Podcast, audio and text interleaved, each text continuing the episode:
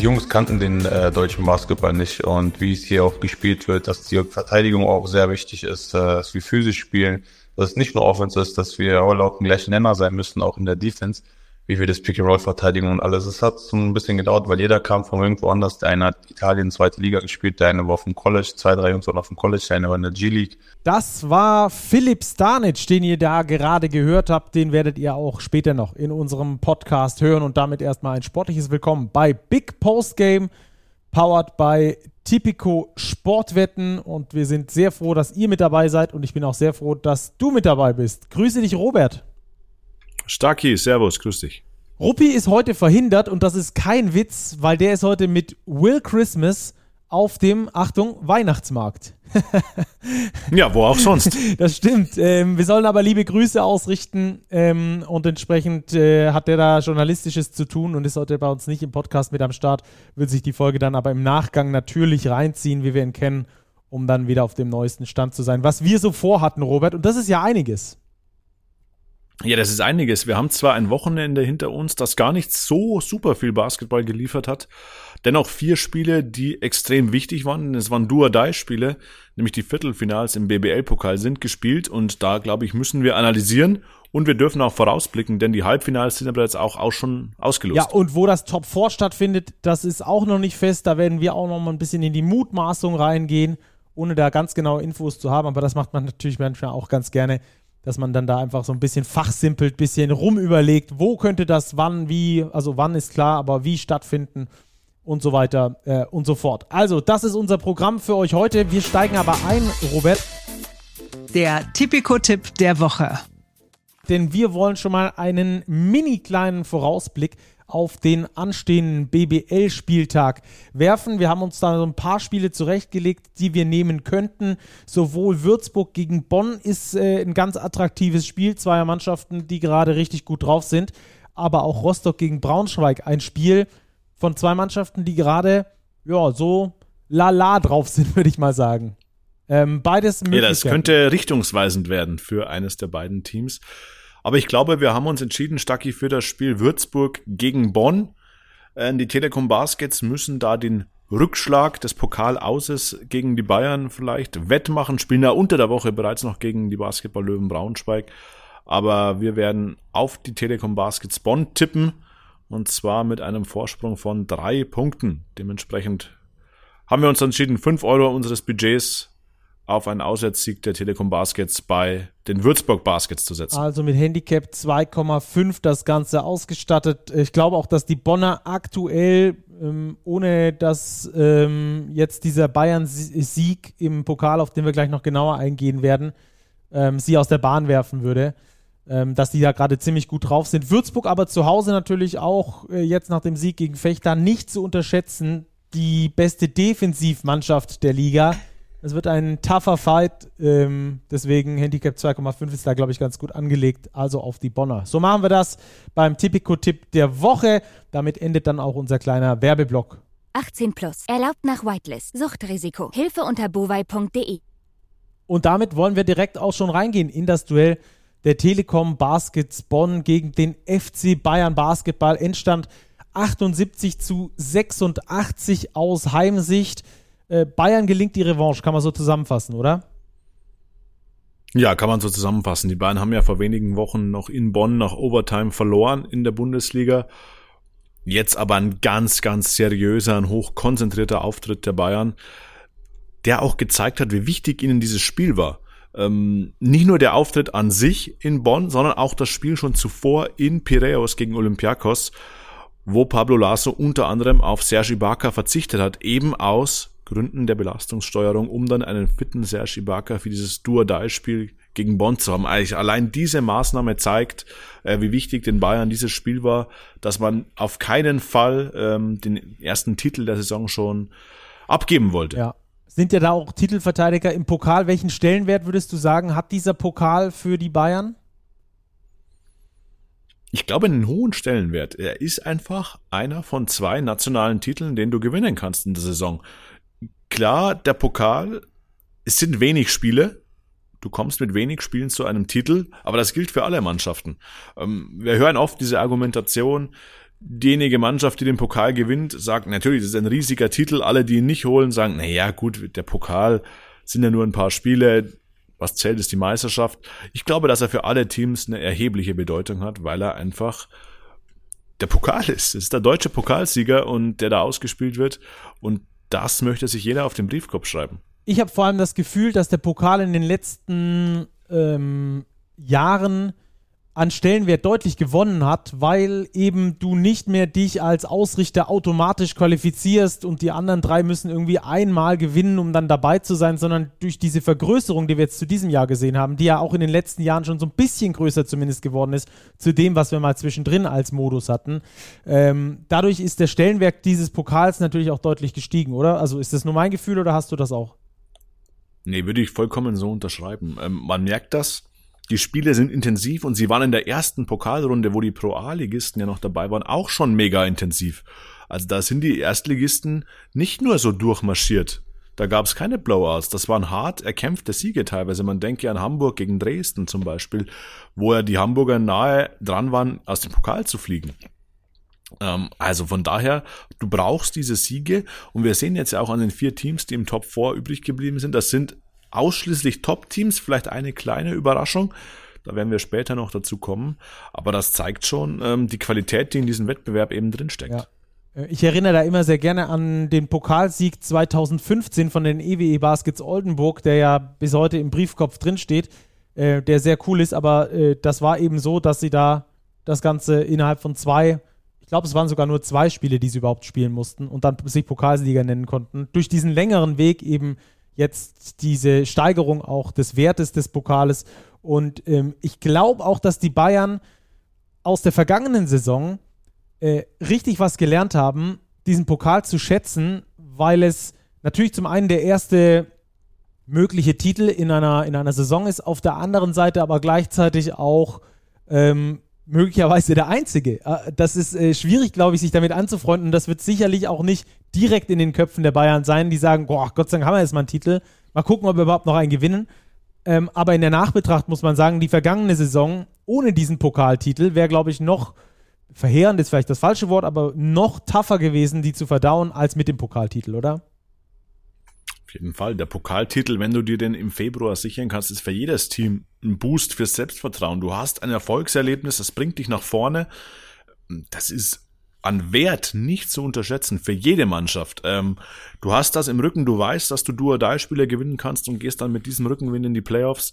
Ähm, unfassbar wertvoll, diese Erfahrung. Und dann, gerade wenn man in einer Halle wie Bonn gewinnt, wo man dann davor noch verloren hat in der Liga, paar Wochen ist es her, als die Bayern da äh, verloren haben, dann merkt man auch ähm, da nochmal die Wichtigkeit an. Du hast es schon gesagt, Ibaka nicht mit dabei gewesen in der Euroleague, aus eben den Gründen, ihn dann für dieses Do-or-Die-Spiel ähm, zu schonen. Und das war dann auch äh, einer, der die Mannschaft mitgerissen hat, gepackt hat, nämlich genau an der Stelle, an der sie gegen die Bonner vor ein paar Wochen noch Probleme hatte, und zwar beim Rebound. Man sagt ja voll oft, äh, Rebound ist äh, keine Frage von Talent, ist auch keine Frage von Athletik übrigens. Ähm, ganz interessant, ich habe mit Chris Senkfelder gesprochen, der hat gesagt, äh, so wenig Athletik wie ich habe, dürfte ich eigentlich gar keine Rebounds holen, aber ähm, dadurch, äh, dass ich diesen Wille habe und dass ich verstehe, wie ich auch gegen athletischere Spiele den Rebound holen kann, ähm, hole ich dann doch äh, relativ viele Rebounds. Chris Senkfelder war auch mit dabei in dieser Partie. Er hat es nicht geschafft gegen die Bayern. Ähm, da zumindest für die ganze Mannschaft einen Akzent zu setzen, hat selbst ein tolles Spiel gemacht, aber der, der Rebound war der Knackpunkt am Schluss, wo es dann halt auch viel um Effort geht und nicht nur um Talent. Ja, um Effort, aber die Bayern bringen da auch schon eine ganz erhebliche Portion Physis mit. Also Serge Ibaka mit Devin Booker zusammen auf dem Feld das ist ein Duo, das im Rebounding, in der Physis, in der BBL seinesgleichen sucht. Es gibt nichts Gleichwertiges oder Besseres. Das ist, was die Physis angeht, das Nonplusultra und die Bayern haben den Rebound dominiert. 18 Rebounds mehr geholt als die Bonner. Vor allem das Defensive wird total sauber gehalten. Und dann auch mal, als die Bonner eben ihren offensiven Rhythmus im dritten Viertel lange Zeit verloren hatten, da haben sie weiter gut gereboundet und auf Basis dieses Reboundings dann auch ihre Offense weiter vorangetrieben und sich da auch ein 11-0-Lauf, glaube ich, war es, erspielt. Und das war dann vorentscheidend äh, für den Sieg. Ja. Wenn wir da auch nochmal in das Duell von äh, vor ein paar Wochen reingucken, es war am äh, 12.11., also ziemlich genau vier Wochen her, da hat äh, Bonn dieses Rebound-Duell ganz knapp mit 42 zu 41 gewonnen.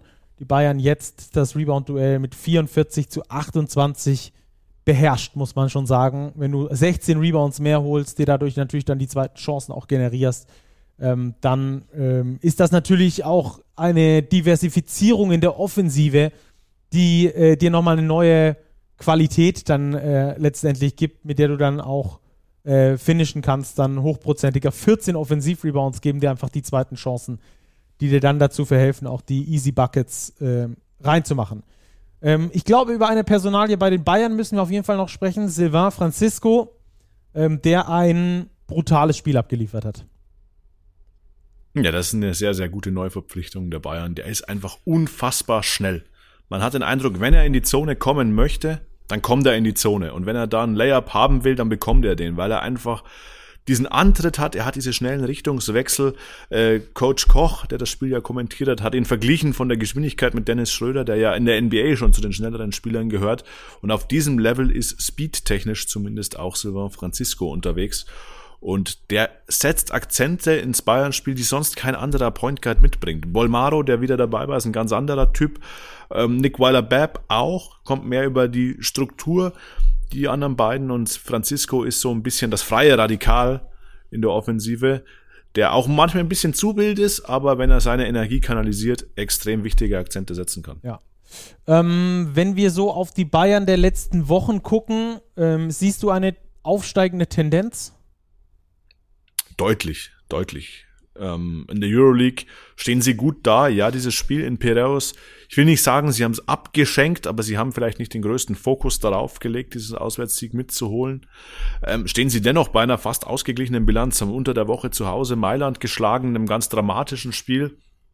Und da findet sich jetzt schon einiges zusammen. Und das, obwohl mit Wladimir Lucic und Andy Obst immer noch zwei extrem wichtige Spieler ausfallen.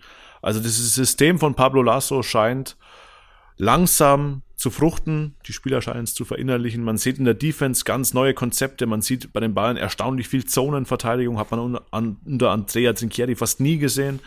Ähm, also es wird variabler und die Bayern haben schon eine gute Qualität. Und die Beschränkung der Spielzeit auf einige wenigere Spieler ist vielleicht auch so ein Hinweis darauf, dass man versucht ähm, oder versuchte am Anfang noch viel auszuprobieren und sich so langsam auf einzelne Rotationen festspielt, obwohl die jetzt auch nicht so in Stein gemeißelt sind wie bei einem Tabellen 17., der nur acht BBL-taugliche Spieler hat ähm, oder neun. Ähm, das ist einfach ein riesenbreiter Kader, da muss viel ausprobiert werden und dadurch, dass die Preseason recht kurz ist in der Euroleague, ähm, oder als Euroleague-Team ähm, muss man das dann im laufenden Wettbewerb machen, wo es dann auch viele Ups und Downs gibt. Also der FC Bayern da auf einem ganz guten Weg nach oben. Ihr hört's, äh, Robert ist mal wieder in der Schule unterwegs.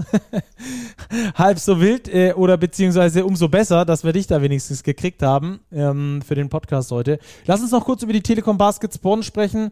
Chris Senkfelder 21 und 6 gemacht. Er einer der Antreiber der eigenen Mannschaft. Wo hat es bei dir am Schluss oder aus deiner Sicht am Schluss bei den Bonnern gefehlt, dass es nicht zur Überraschung gereicht hat?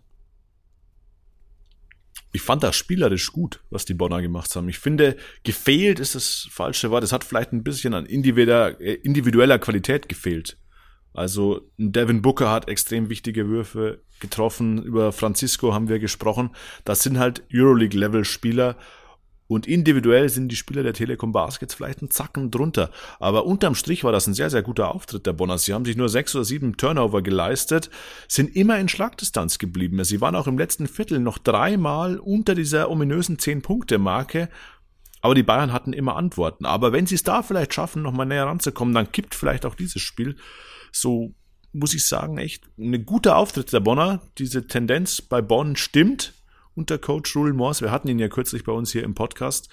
Ähm, das geht in die richtige Richtung. Das ist ein Team, das auch im weiteren Verlauf in der Saison in der BBL wirklich für für Aufsehen sorgen wird. Da bin ich mir relativ sicher. Wenn ihr die Folge nochmal hören wollt, dann klickt euch sehr gerne nochmal rein. Es ist die vergangene Folge von uns. Ähm, können wir euch in den Show Notes auch nochmal verlinken. Da könnt ihr nochmal gerne reinhören. Das Interview von Ruhl Moss ist sehr hörenswert. Ähm, ich bin auch bei dir. Ich fand auch, die Bonner ähm, waren gut drauf. Das Einzige, was mir gefehlt hat, und das hat mich so ein bisschen gewundert, der Telekom Dome ist ja ein absoluter Hexenkessel. Wir durften das vergangene Saison während der Playoffs schon das ein oder andere Mal auch live mitverfolgen. Ich war dort äh, in der Halle, eine wirklich geile Halle, super geile Fans.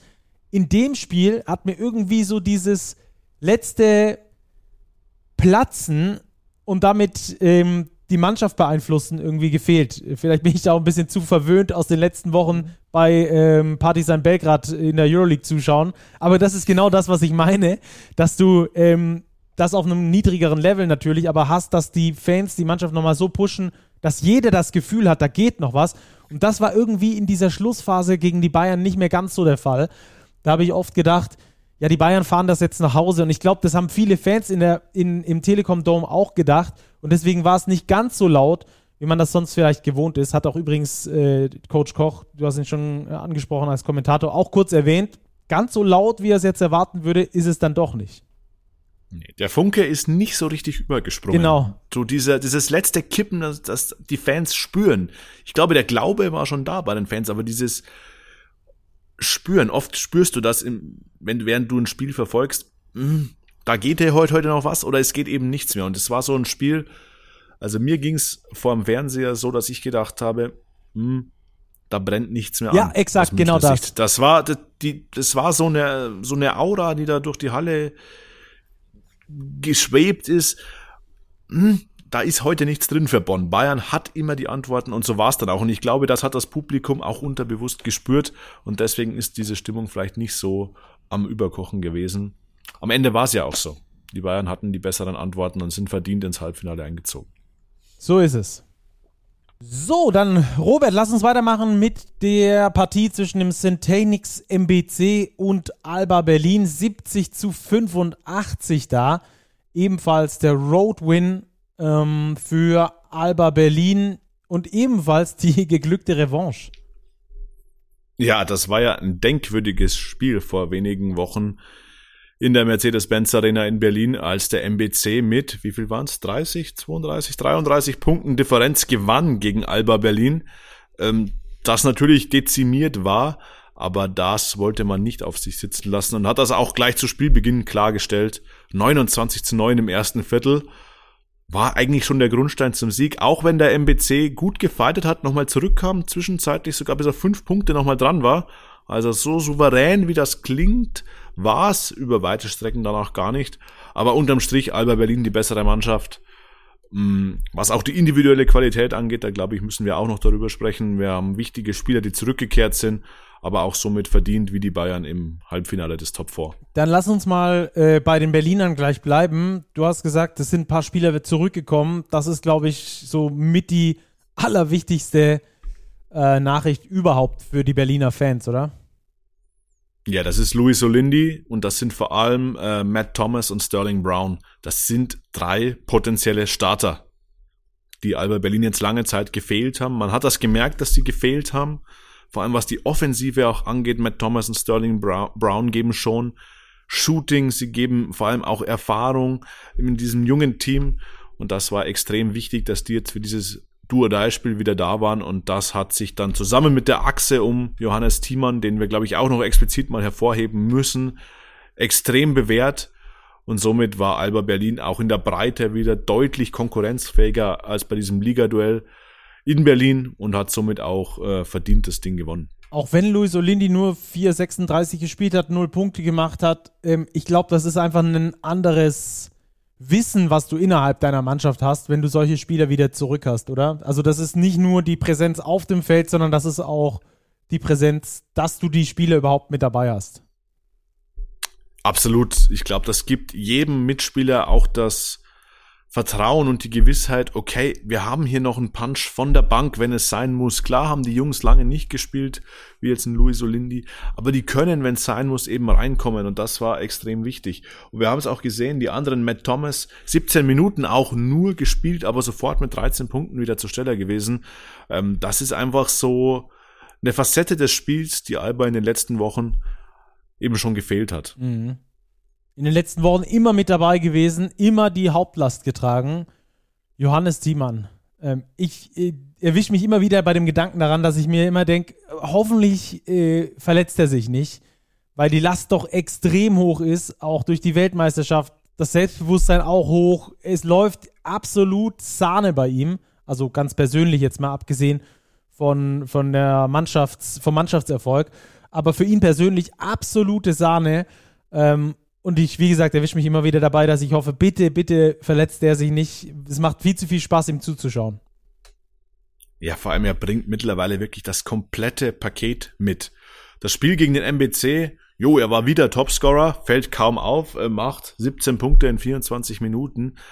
Aber er kommt ja eben aus einem Euroleague Doppelspieltag und hat noch am Freitagabend gegen Anadolu Efes schlanke 31 Punkte in der Euroleague aufgelegt. Und das sind Aktionen, da ist alles dabei. Er trifft den Dreier, er kann einen Post-Up geben mit dem Rücken zum Korb, er kann den Gegner mit dem Gesicht äh, zum Korb attackieren, er zieht vorbei. JT ist auch in der Euroleague von den aller, allermeisten Forwards im 1 zu 1 nicht zu halten. Und das ist eine unfassbare Entwicklung, die er gemacht hat. Und er trägt Alba Berlin auf seinen Schultern. Er ist der beste Spieler bei Alba Berlin. Und das ist ein deutscher Nationalspieler, ein Weltmeister. Das ist nicht hoch genug einzuschätzen. Und diese Form, die er seit Wochen hat, in dieser Konstanz, das sieht man wirklich ganz, ganz selten. Das ist ein Top-Forward in Europa. Ja. Und wenn ihr euch JT auch mal äh, zum Genuss angucken wollt, dann achtet mal auf seine Footwork, weil die ist wirklich einzigartig aus meiner Sicht. Und du hast es angesprochen, die funktioniert im, im Post. Man hat das gegen Anadolu Efes zum Beispiel gesehen, in den wichtigen Aktionen immer wieder der Ball zu ihm runter in Post. Er hat eins gegen eins gespielt und er, er, er tanzt ja da die Mitspieler quasi aus mit seinen Jab-Fakes, mit seinen angetäuschten Rollings oder dann doch den Rollings, die er geht. Auch ähm, dann, wenn er im Facing draußen den Ball bekommt, immer wieder diese Shotfakes, wo er dann im Passgang geht oder im Cross sogar. Also was er mit den Füßen macht, ist außergewöhnlich und das macht ihn, glaube ich, so stark. Natürlich mit der Rumpfstabilität, die er mitbringt und seinem weichen Händchen in der Kombination.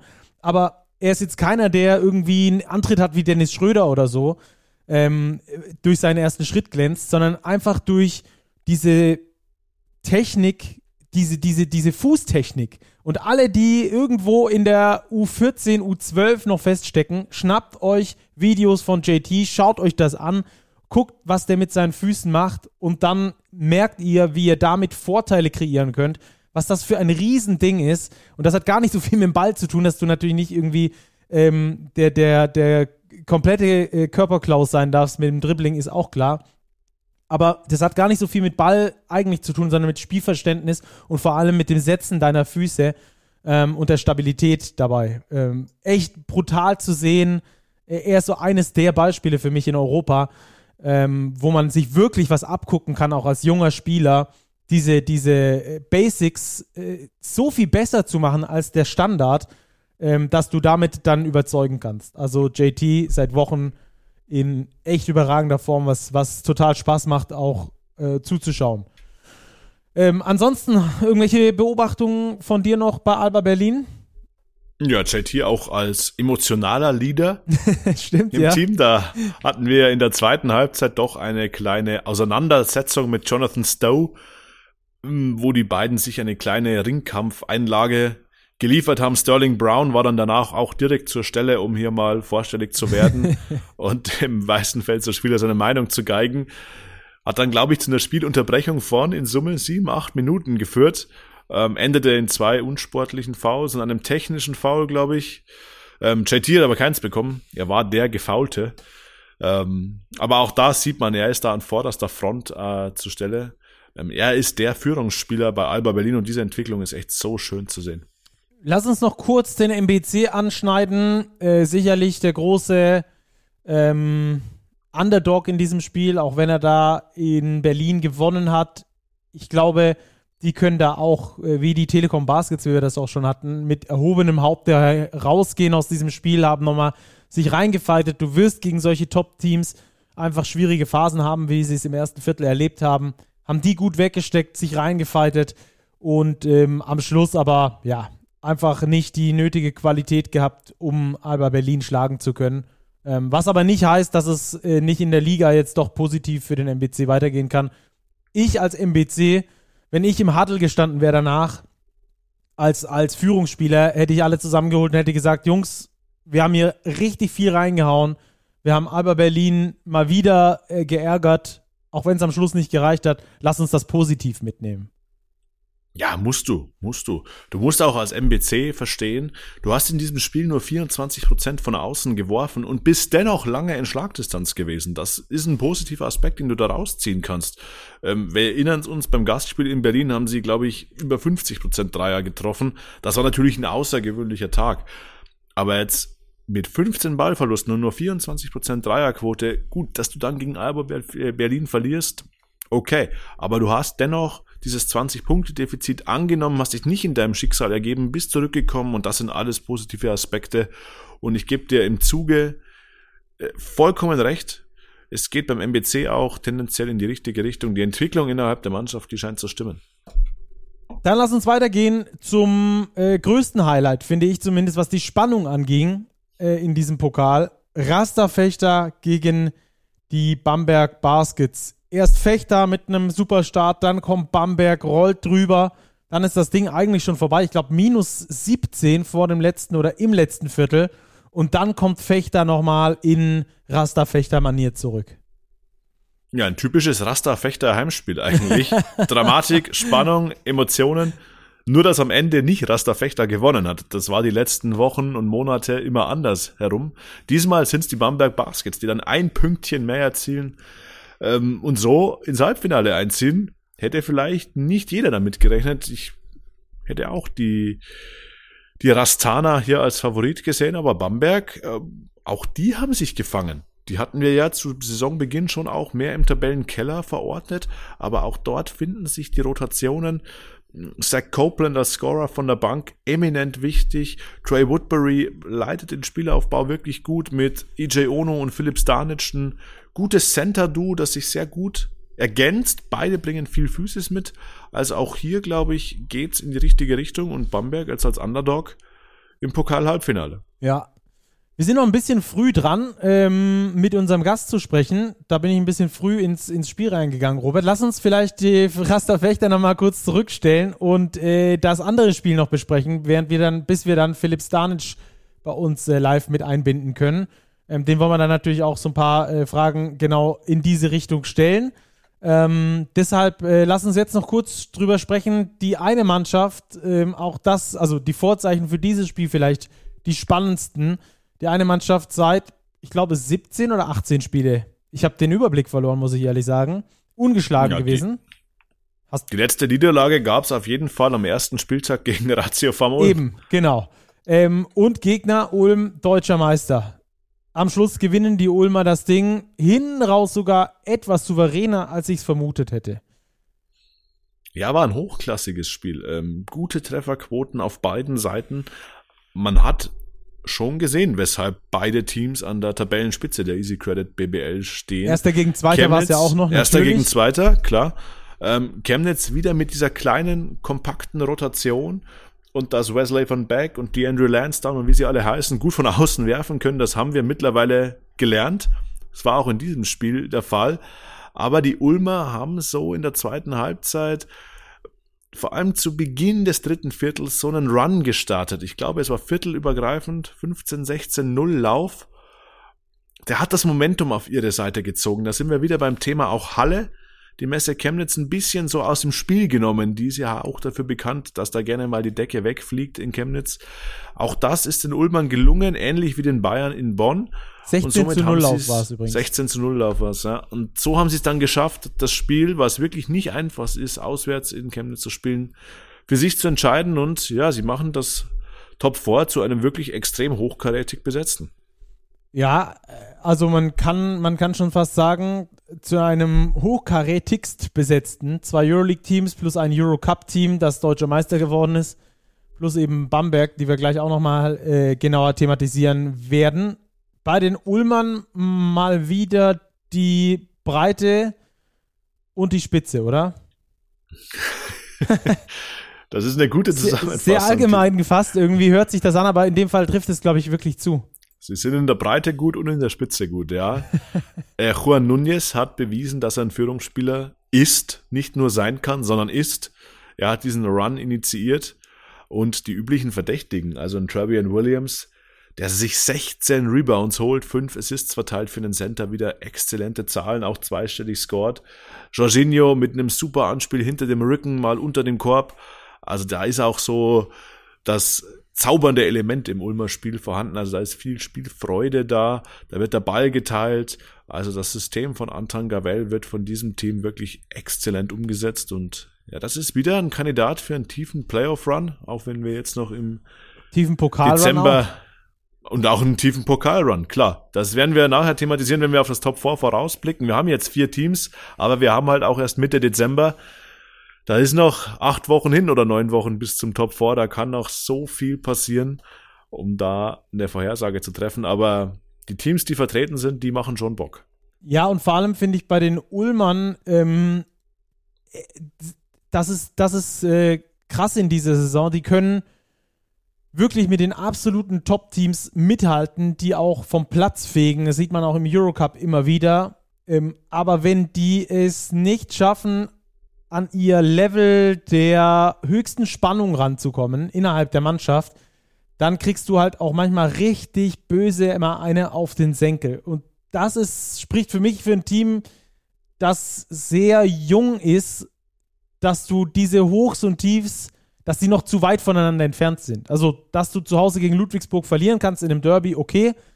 Dass du so gegen Ludwigsburg in einem Derby verlierst, ist nicht okay.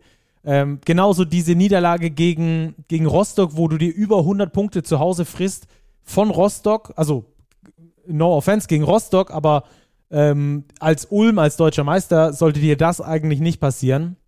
Das so zwei Beispiele, wo du dir dann aber mal so richtig eine fängst. Ähm, und dann aber natürlich wieder solche Spiele, auch jetzt gegen Chemnitz, die seit 17, 18 Spielen durchgehend gewonnen haben, die auf einer Erfolgswelle surfen, daheim in der Messe Chemnitz, do or die, besser geht's ja nicht. Und die packst du dann relativ souverän, also für so einen Gegner relativ souverän, du hast jetzt nicht mit dem Game Winner gewonnen, ähm, in die Schachtel und sagst, gut, das war das Pokal-Viertelfinale und wir gehen ins Halbfinale. Das finde ich schon immer wieder beeindruckend. Ja, das ist, glaube ich, dieser Prozess, den die Mannschaft durchmacht und auch durchmachen muss. Das ist ein Reifungsprozess. Es sind immer noch extrem viele junge Spieler, die da auch Verantwortung tragen. Juan Núñez ist ein junger Spieler. Das wird oft vergessen, weil er jetzt schon das zweite Jahr in Ulm ist, davor schon in Spanien gespielt hat, bei der WM groß aufgespielt hat. Aber das ist ein junger Kerl. Der muss auch diese Spiele spielen. Er muss die Erfahrungen machen und das tut er. Und ich glaube, die Ulmer, wir haben es in der vergangenen äh, Saison gesehen, welche Entwicklung die hin zu den Playoffs genommen haben, was dann kulminiert ist in dieser deutschen Meisterschaft. Und ich sehe sie auch in dieser Saison wieder auf einem exzellenten Weg, weil die Rollenverteilung passt und die Qualität der Spieler passt sowieso. Ja, Qualität der Spieler ist ein sehr gutes Stichwort. Ähm, da haben wir mit Karim Jallo mal wieder so ein gutes Beispiel.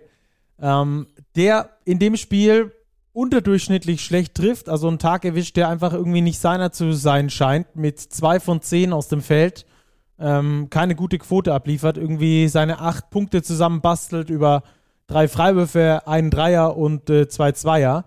Ähm, am Schluss aber der Spieler ist, der das beste Plus-Minus-Rating auf dem ganzen Feld hat. Das ist ein Wert, der hat auch ein paar, ähm, eine etwas Grundrauschen drumrum, aber spricht trotzdem für Karim Jallo, dass er trotz offensiv nicht optimaler Leistung scheinbar trotzdem ein sehr, sehr wichtiger Teil dieser Mannschaft sein kann. Von dem kriegst du alles. Mal kriegst du 33 von ihm, die er dir reinschmeißt mit irgendwie neun Dreiern, die er wirft.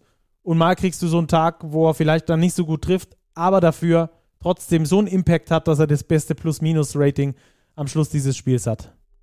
Naja, er ist ein Glue-Guy. Wenn er auf dem Feld ist, passiert als Team etwas Gutes. Und ich glaube, das kann man aus diesem Plus-Minus-Rating schon rausziehen. Und das spricht ja für sich. Du sagst es, er hatte keinen guten Tag. Er hat zwei von zehn geworfen.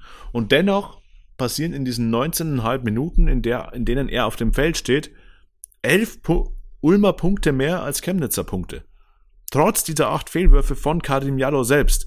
Das heißt, der Rest des Teams muss in dieser Zeit gut funktioniert haben. Und das äh, ist offensichtlich. Das ist nicht von der Hand zu weisen. Und das, glaube ich, sieht man auch in diesem Plus-Minus-Wert von Karim Jallo. Die Niners Chemnitz mal wieder mit einer klassischen Achter-Rotation unterwegs. Ähm, genau acht Spieler. Mehr gibt's nicht. die, die nur eine Sekunde gesehen haben in diesem Kader. Ähm, wir hatten das besprochen, zu Saisonbeginn sicherlich sehr gut, so einen kleinen Kader zu haben, weil er schnell zueinander findet, weil die Spieler sehr viel Zeit miteinander auf dem Spielfeld verbringen. Hinten raus könnte das möglicherweise zumindest noch zum Stolperstein werden. Vielleicht ähm, ist da die Tendenz aber auch einfach eine andere bei den Chemnitzern, das müssen wir abwarten. Insgesamt aber wieder mal eine sehr äh, kompakte Leistung einfach von den Jungs, die auf dem Spielfeld standen, angeführt von Kevin Jebo, der mal wieder 23 und 6 droppt. Ja, das ist eine homogene Mannschaft. Jonas Richter hat gefehlt. Der würde dann die Rotation definitiv nochmal um einen Spot erweitern und dann hast du eine neuner Rotation und mit einer neuner Rotation, glaube ich, kommst du gut zurecht.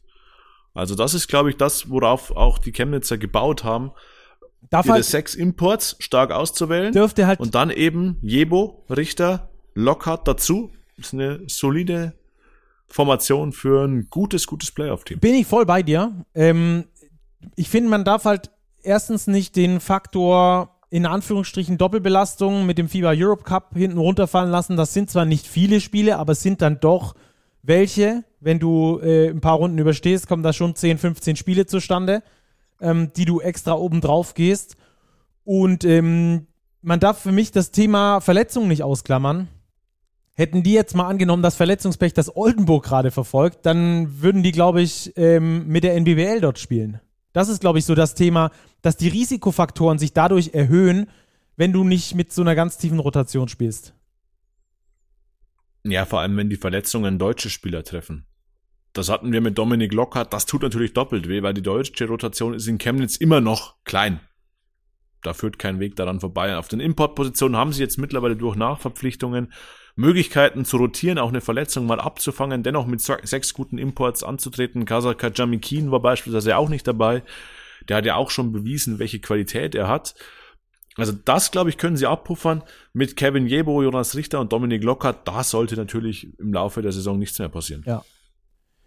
Ja, das ist auf jeden Fall äh, eines der wichtigen Themen bei den Niners Chemnitz, wo wir immer so ein bisschen ja, drauf schauen müssen. Ähm, allgemein Wahnsinnssaison ähm, und ich hoffe da auch da immer, äh, weil mir solche Mannschaften extrem gefallen, die dann äh, so gut zusammenspielen, die gut so gut zusammen funktionieren, dass sich da nicht die entscheidenden Spieler dann verletzen. Man hatte das zuhauf in der Vergangenheit gesehen, gerade zum Ende der Saison hin, bei Göttingen, die dann nicht in die Playoffs gekommen sind, bei den Hakro Merlins Kreisheim, wo die durch TJ Shorts dann ähm, durch diese Verletzung ähm, zum Schluss dann nochmal richtig in, in, in Trouble gekommen sind und so weiter und so fort.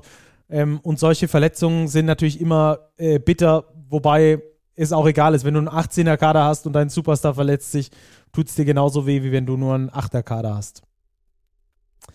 Okay, das also Ratio vom Ulm, die sich qualifizieren gegen die Niners Chemnitz. Und ähm, dann würde ich sagen, gehen wir tatsächlich rüber zu Fechter gegen Bamberg. So, bei uns ist jetzt äh, Philipp Stanic, äh, der Center von den Bamberg Baskets, der äh, im Pokaltop vorsteht. Wie hört sich das an, Philipp? Äh, hört sich sehr gut an. Ich glaube, es hat keiner von uns erwartet am Anfang. Ähm, wir haben natürlich an uns geglaubt äh, und fühlt sich auf jeden Fall gut an. Liest sich schön, dass wir dann in den Top 4 sind. Äh, ja. Wie war die lange Heimfahrt von Fechter nach Bamberg? Habt ihr ein bisschen gefeiert? Ja, ein bisschen waren wir auch kaputt, ähm, aber ist auf jeden Fall viel besser, wenn man gewinnt. Ne? So eine lange Einfahrt, wenn man eine Niederlage hatte, wie im ersten Saisonspiel, ist schon nicht so schön. Ja, wir hatten es im Vorgespräch. Es ist ja nicht so einfach, in Fechter zu gewinnen. Das haben die letzten Jahre nicht so viele Teams geschafft. Ihr musstet es am ersten Spieltag auch erfahren, wie es dort ist zu verlieren. Was macht es so schwierig, gegen dieses Team zu spielen? Also die Halle, die Halle ist klein, aber voll und sowas von laut. Und wenn sie in Lauf kommen, ist es, also man fühlt sich wie überrollt. Man hat ja auch gesehen, bei den anderen Teams, die tun sich alle schwer im Fechter. Bei den Auswärtsspielen geht's noch, aber äh, Heimspiele sind sie bis jetzt, haben sie, glaube ich, eine sehr gute Bilanz. Ähm, ist sehr schwer zu spielen und natürlich spielen die auch einen guten Basketball. Die Halle und die Fans machen auch schon ein bisschen was aus. Ja, ihr lag nach dem ersten Viertel hinten, habt dann geschafft, in euren Lauf reinzukommen. Was habt ihr konkret verändert in diesem, äh, in diesem fortlaufenden Spiel? Dann habt ihr taktisch was gemacht? Seid ihr mit dem Kopf reingekommen in diese Hallenatmosphäre? Woran lag's? Ja, der Anfang war schwer. Dann dachten wir, okay, äh, das wird schwer heute nicht, dass wir wieder überrollt werden wie letztes Mal, äh, dass die Fans noch ins Laufen kommen. Aber nee, wir haben, wir sind dann aggressiver gewesen in der Verteidigung, haben alle fünf aggressiv äh, Defense gespielt, waren da und das ist auch Kopfsache. Und wenn du, wenn du dann als Team, wenn alle auf dem gleichen Nenner sind, dann läuft's halt und dann brauchen wir ein paar Stops und dann geht's vorne auch rein. Hm, vorne geht's rein, du sagst das, äh, Zach Copeland, der hat das wörtlich genommen. Null Punkte im ersten Viertel und dann richtig eskaliert. Ihm scheint's zu liegen, dass er immer von der Bank kommt und dann das Spiel an sich reißen kann, oder? Ja, das ist auf jeden Fall einer, also wenn der auch im dritten oder vierten Viertel bei null oder fünf Punkten ist, das heißt nichts. Also der kann, der kann heiß laufen und dann sind es mal fünf, sechs Dreier in Folge und auf jeden Fall ist es eine Waffe für uns. Ja, ist er einer, der noch nicht in der BBL davor gespielt hat ähm, und ihr hattet so ein bisschen Schwierigkeiten in die Saison reinzufinden. Ihr hattet sowieso nicht ganz so viele Spieler, die davor BBL-Erfahrung hatten. Du, Carsten, Patrick Heckmann und dann wird es aber auch schon richtig dünn. Wie habt ihr drei das äh, irgendwie hinbekommen, die Jungs BBL-fähig zu machen? Ist das viel Kommunikation im Training? Ist das mal hart hinlangen? Ist das mal zusammen essen gehen? Wie habt ihr das gemacht? Von allem äh, etwas, aber in der Preseason waren Heckmann und Carsten nicht so wirklich im Training integriert. Ähm, die waren verletzungsbedingt halt Carsten im Rücken und Heckmann hatte was im Knie. Ähm, wir haben klar paar Teambuilding-Sachen gemacht. Äh, die Jungs wussten wahrscheinlich oder ja, wussten es nicht, dass BBL schon so eine physische Liga ist, würde man schon sagen. Ähm, haben wir auch gespürt in den ersten ein, zwei Spielen. Auf jeden Fall haben wir eine deutliche Niederlage bekommen. Ähm, ja, ich glaube, die raffen es langsam und äh, sind da, sind da und sehen, was, was deutscher Basketball ist hier in der Bundesliga. Mhm. Ihr seid ja als Team jetzt auf einem ganz guten Weg, drei der letzten vier Spiele gewonnen und vor allem auch knappe Spiele gewonnen. Was ist der Unterschied, dass ihr jetzt diese Spiele gewinnt im Vergleich zu Beginn der Saison? Ich meine, Fechter hatte auch nochmal einen 23 zu 1 Run in der zweiten Halbzeit. Das hätte er ja auch nochmal kippen können. Oh ja, das hätte er auf jeden Fall kippen können und äh, Gott sei Dank hat's, äh, war es dann auf unserer Seite, aber ähm, ja, ich denke am Anfang war es einfach, die Jungs kannten den äh, deutschen Basketball nicht und wie es hier auch gespielt wird, dass die Verteidigung auch sehr wichtig ist, äh, dass wir physisch spielen, dass es nicht nur Offense ist, dass wir alle auf dem gleichen Nenner sein müssen, auch in der Defense, wie wir das Pick-and-Roll verteidigen und alles. Es hat so ein bisschen gedauert, weil jeder kam von irgendwo anders. Der eine hat Italien zweite Liga gespielt, der eine war auf dem College, zwei, drei Jungs waren auf dem College, der eine war in der G-League von überall sind die Leute gekommen und die kennen den Basketball hier nicht und es dauert halt ein bisschen. Und dann in der Preseason haben wir auch nicht wirklich gegen BWL-Teams gespielt. Wir waren im Ausland. Ähm, da war jetzt nichts dabei, wo wir sagen, okay, das ist jetzt sowas, auf was wir uns einstellen können. Mhm. Deswegen, ja. Wie siehst du deine Rolle in dieser Mannschaft, gerade auch ähm, in, in Führungsfragen? Äh, ich denke, Coach vertraut mir da schon sehr. Äh, ich verstehe das Spiel. Ähm, ja, er gibt mir viel Spielzeit. Er sieht's halt, wenn er mich braucht, bin ich da. Äh, ich beruhig, beruhig das Spiel ein bisschen, meiner Meinung nach, ähm, dass wir jetzt nicht hektisch werden, auch wenn wir jetzt paar Körbe kassieren, wenn wir Punkte kassieren, dass wir einfach unser Spiel weiterspielen müssen. Ich glaube, ich kann dem Team schon gut helfen. Mhm. Jetzt haben wir die Pokalauslosung fürs Halbfinale ja auch schon gesehen. Ihr habt jetzt kein einfaches Los bekommen, wobei einfach bei allen Teams, die dabei sind, wahrscheinlich relativ ist. Dennoch, es geht gegen die Bayern. Ähm, wie siehst du eure Chancen? Wie siehst du dieses Halbfinalduell? Ich glaube, gegen jedes Team wären wir, wär, wären wir das Underdog gewesen. Das Underdog-Team. Ähm, aber ey, das ist Pokal ist nur ein Spiel und der eine braucht einen schlechten Tag, der andere braucht einen guten Tag, also das Team. Ähm, klar sind unsere Chancen nicht so gut, aber wir glauben daran. Und ich meine, Bayern ist jetzt auch nicht unschlagbar es gab schon einige Teams, die sie geschlagen haben. Ähm, braucht einen guten Tag und wir hoffen es darauf. Siehst du noch irgendwie andere Möglichkeiten, wenn man besonders hart gegen sie spielt oder so zum Beispiel? Also Bayern ist schon wirklich einer der besten, äh, auch vom Kader her, die Qualitäten, die sie haben, die Spieler, die sie haben, ist wirklich unglaublich. Und bis dahin, wer weiß, werden, haben die vielleicht noch einen kompletten Kader, werden alle fit bis dahin. Ähm, also schwierig zu sagen, wie wir jetzt gegen die spielen müssen, aber müssen Defense ist eigentlich Hauptsache, ne? Und dann vorne, wenn es läuft, dann läuft dann fallen die Dinger, aber wir müssen verteidigen, wir dürfen uns nicht überlaufen lassen. Mhm. Aber so ein direktes Duell gegen Sergi Barker, nicht so verkehrt, oder? Ja, nicht so verkehrt, darauf freue ich mich auf jeden Fall. Also ich habe ihn nur im Fernseher gesehen. Es wird was, ja, wird schon cool. Ja, das glaube ich. Ähm, ist es, hast du Vorlieben, wo es stattfinden soll? Spielst du am liebsten ähm, in Bamberg? Sollte es aus deiner Sicht in Bamberg sein?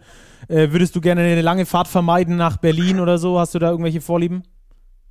Also auf jeden Fall würde ich mich, glaube ich, freuen, wenn es in Bamberg ist.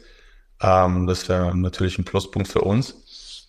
Aber wenn es nicht so ist, dann würde ich schon Berlin sagen, weil ich komme aus Berlin und es wäre schon cool, da zu spielen. Mal wieder in der Wobei, alten Heimat. ich weiß nicht.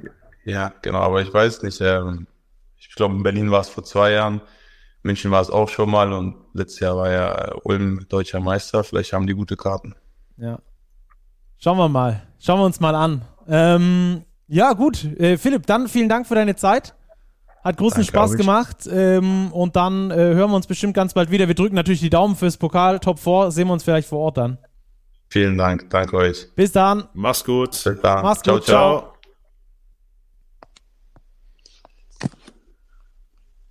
So, das also Philipp Starnic zur Partie Rasterfechter gegen die Bamberg Baskets. Ähm, ich glaube, das ist dann doch nochmal ein bisschen was anderes, wie wenn man irgendwo in der Oberliga ein wichtiges Spiel gewonnen hat, wo man sich dann noch ein paar äh, Kolben zischen kann nach dem Spiel. da muss man dann gucken, glaube ich, dass man die Beine hochlegt und irgendwie wieder fit wird in äh, Richtung BBL dann. Ähm, lass uns rübergehen zur Starting Five des äh, Spieltags, oder? Die Big Starting Five. Ja, des Viertelfinals quasi. Es war ja kein ganzer Spieltag, das heißt, wir haben ja nur vier Spiele in der Stichprobe. Dementsprechend war die Auswahl klein, aber ich glaube, wir haben eine ganz gute fünf gefunden für die Starting Five. Auf der Eins, wir haben ihn diskutiert, Sylvain Francisco von den Bayern, 22 Punkte aufgelegt, fünf Assists verteilt. Ja, bester Guard der Bayern beim Auswärtssieg in Bonn. Dann haben wir Zach Copeland, Philipp hat ihn gerade angesprochen, der kann immer heiß laufen und er ist heiß gelaufen gegen Rasterfechter, 33 Punkte aufgelegt. Ja, Schlüsselspieler würde ich sagen für Bamberg.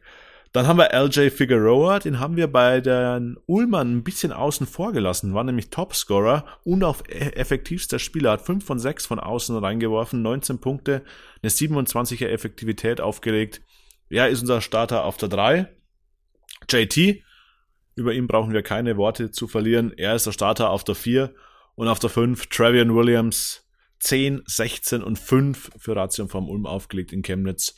Ein würdiger Vertreter für den Center.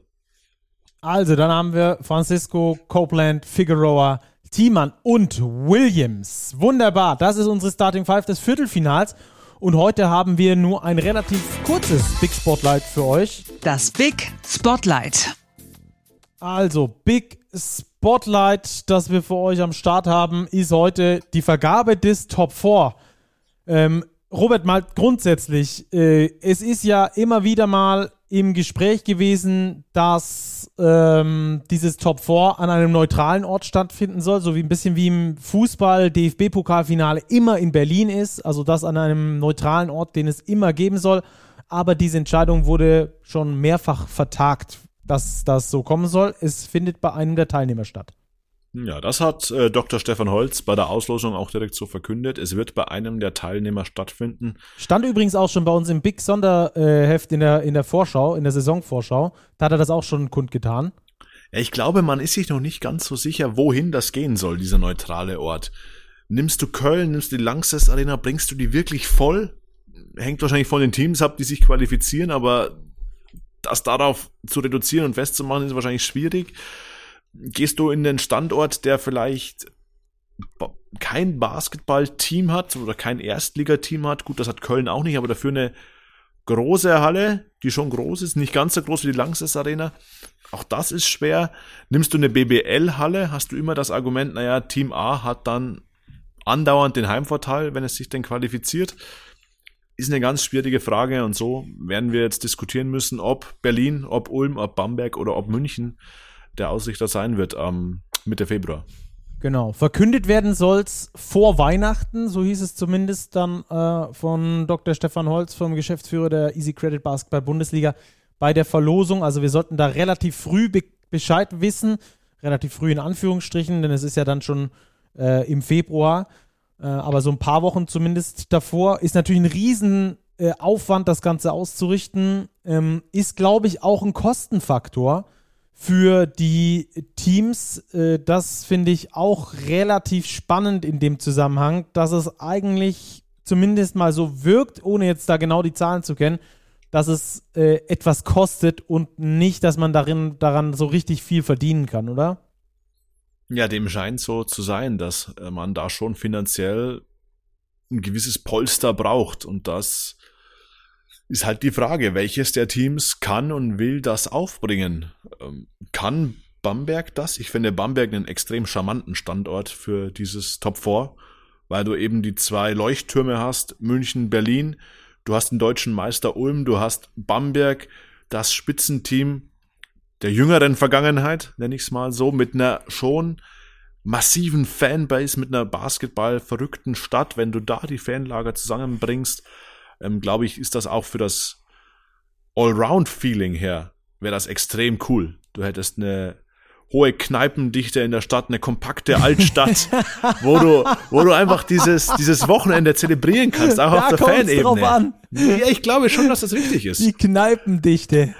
Ich glaube, dass das ein Fakt ist, Stacki. Es klingt witzig, aber ich glaube, dass wirklich, ähm, das wirst du in Berlin und München nicht so das erreichen, stimmt. dass eine Absolut. ganze Stadt im Basketballfieber ist. Und Nein, das, das könntest so. du in Bamberg oder Ulm eben haben. Das würde Absolut. schon dafür sprechen. Du brauchst natürlich ähm, die Kapazitäten, die Hotelkapazitäten erstmal, weil dann da vier Teams samt äh, kompletten Stab anreisen. Das sind mal gut 150 Leute plus ähm, dann äh, Schiedsrichter und äh, Journalisten und weiß ich nicht wer alles.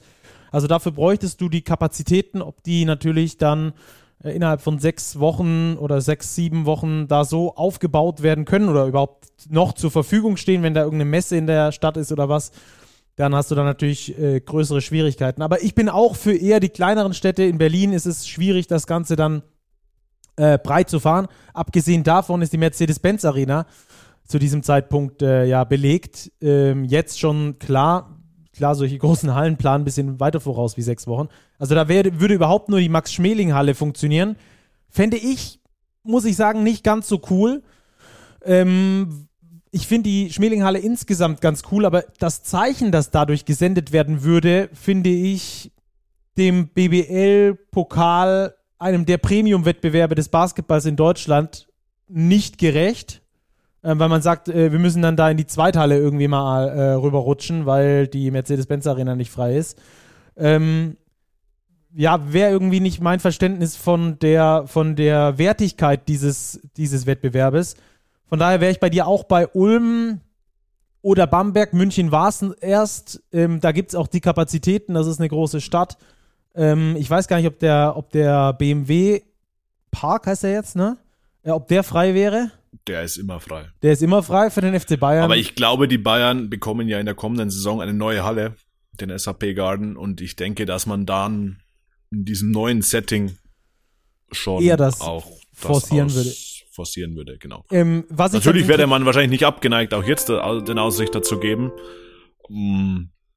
Könnte mir aber vorstellen, Philipp hat es ja im Interview angedeutet, Ulm als deutscher Meister. Ja. Könnte schon gute Karten haben. Weiß ich nicht. Ähm, äh, vielfach zu deutender Post von Thomas Stoll, dem Geschäftsführer der äh, Ulmer, war ähm, Top 4. Wir treffen mal wieder auf Alba Berlin. Berlin, wir fahren nach Punkt, Punkt, Punkt. Das äh, spricht für mich schon mal, dass man irgendwo hinfährt und nicht nach Ulm. Ähm, hat dann drunter auch nochmal kommentiert, ähm, dass man keine Dinge macht, in denen man draufzahlen muss, damit sich die BBL den 85. Mitarbeiter anstellen kann.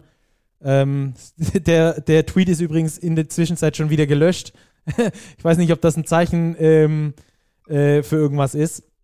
Aber ähm, das hörte sich für mich so an, als würden die Ulmer dann, als wären die nicht so richtig scharf drauf. Berlin haben wir thematisiert, München vielleicht mit der Option, dann im nächsten Jahr im SAP-Garden das Ganze zu machen. Ähm, und Bamberg, Bamberg würde da noch übrig bleiben. Ähm, Wenn die finanziellen Rahmenbedingungen passen, also. Genau. Wenn man da nicht noch draufzahlen muss, äh, die denn die Bamberger sein. sind nicht ganz so, ganz so äh, super gut situiert wie vielleicht die anderen drei ähm, in diesem Top 4. Okay, ich glaube, ähm, wir können hier keine klare Antwort geben. Da würden wir auch nur irgendwo uns reinsetzen. Unsere Chance liegt bei 25 Prozent, äh, dass wir richtig liegen. Äh, vor Weihnachten soll es ja noch verkündet werden, Wir haben auf jeden Fall äh, euch äh, Pros und Kontras zu den einzelnen Standorten geliefert und sind dann sehr gespannt, wo das Top 4 hingehen soll. Sollten wir davor schon mal irgendwas erfahren, dann werden wir das natürlich mit euch über die sozialen Medien teilen. Ja, Robert, dann hätten wir den Pokal eingetütet im Viertelfinale. Halbfinale geht dann weiter. 17. und 18. ist dann eben das Top 4. Die vier ähm, Teams kennen wir. Wir können vielleicht auch noch mal ganz kurz die Begegnungen sagen. Das äh, haben wir das schon? Ja, klar. Bamberg Bayern haben wir schon aufgeführt. Damit ist auch klar, dass Alba gegen Ulm spielt. Ähm, das ist ein super interessantes Halbfinale.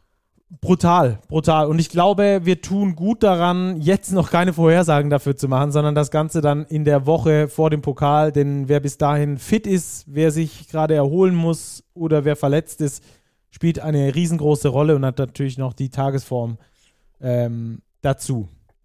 Da werden wir euch dann aber nochmal mit ein paar Sonderfolgen auch äh, versorgen, dann zum Thema äh, Pokal.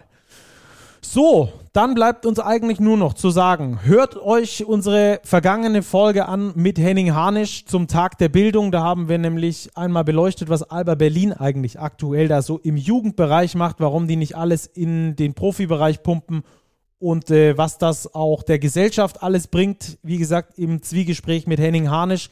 Super interessantes Interview geworden. Und dann können wir euch jetzt schon mal darauf hinweisen, dass wir euch in der kommenden Woche dann mit einer Driving Home for Christmas Folge, wie ihr das aus den letzten Jahren schon kennt, wieder verfolgen werden mit einem längeren Interview mit einem sehr bekannten äh, Akteur des Basketballs. Da können wir auch schon mal ein bisschen Lust drauf machen. Also bleibt dran, abonniert uns gerne, lasst ein Follow da und ähm, schreibt uns gerne auf den sozialen Medien oder an podcast.big-basketball.de, wenn ihr Themen für uns habt, wenn ihr was diskutieren wollt oder sonst irgendwas. Äh, Sonderfolgen gibt es jetzt noch bis zum Jahresende auf jeden Fall äh, einige. Da seid ihr mehrfach die Woche bedient mit äh, Podcast-Inhalten, dass wir euch da eine schöne Weihnachtszeit auch hier bei uns im Podcast machen können.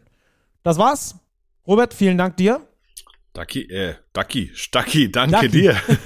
Ducky, danke dir. Ähm, äh, und dann gehen natürlich noch Grüße raus auf den Weihnachtsmarkt zu Ruppi und Will Christmas. Mal gucken, wie Will Christmas Weihnachten feiert. Das werdet ihr dann von Ruppi erfahren. Wir können ihn ja nächstes Mal fragen. Wir hören uns ganz bald wieder. Macht's gut, bleibt sportlich und bis ganz bald. Ciao, ciao.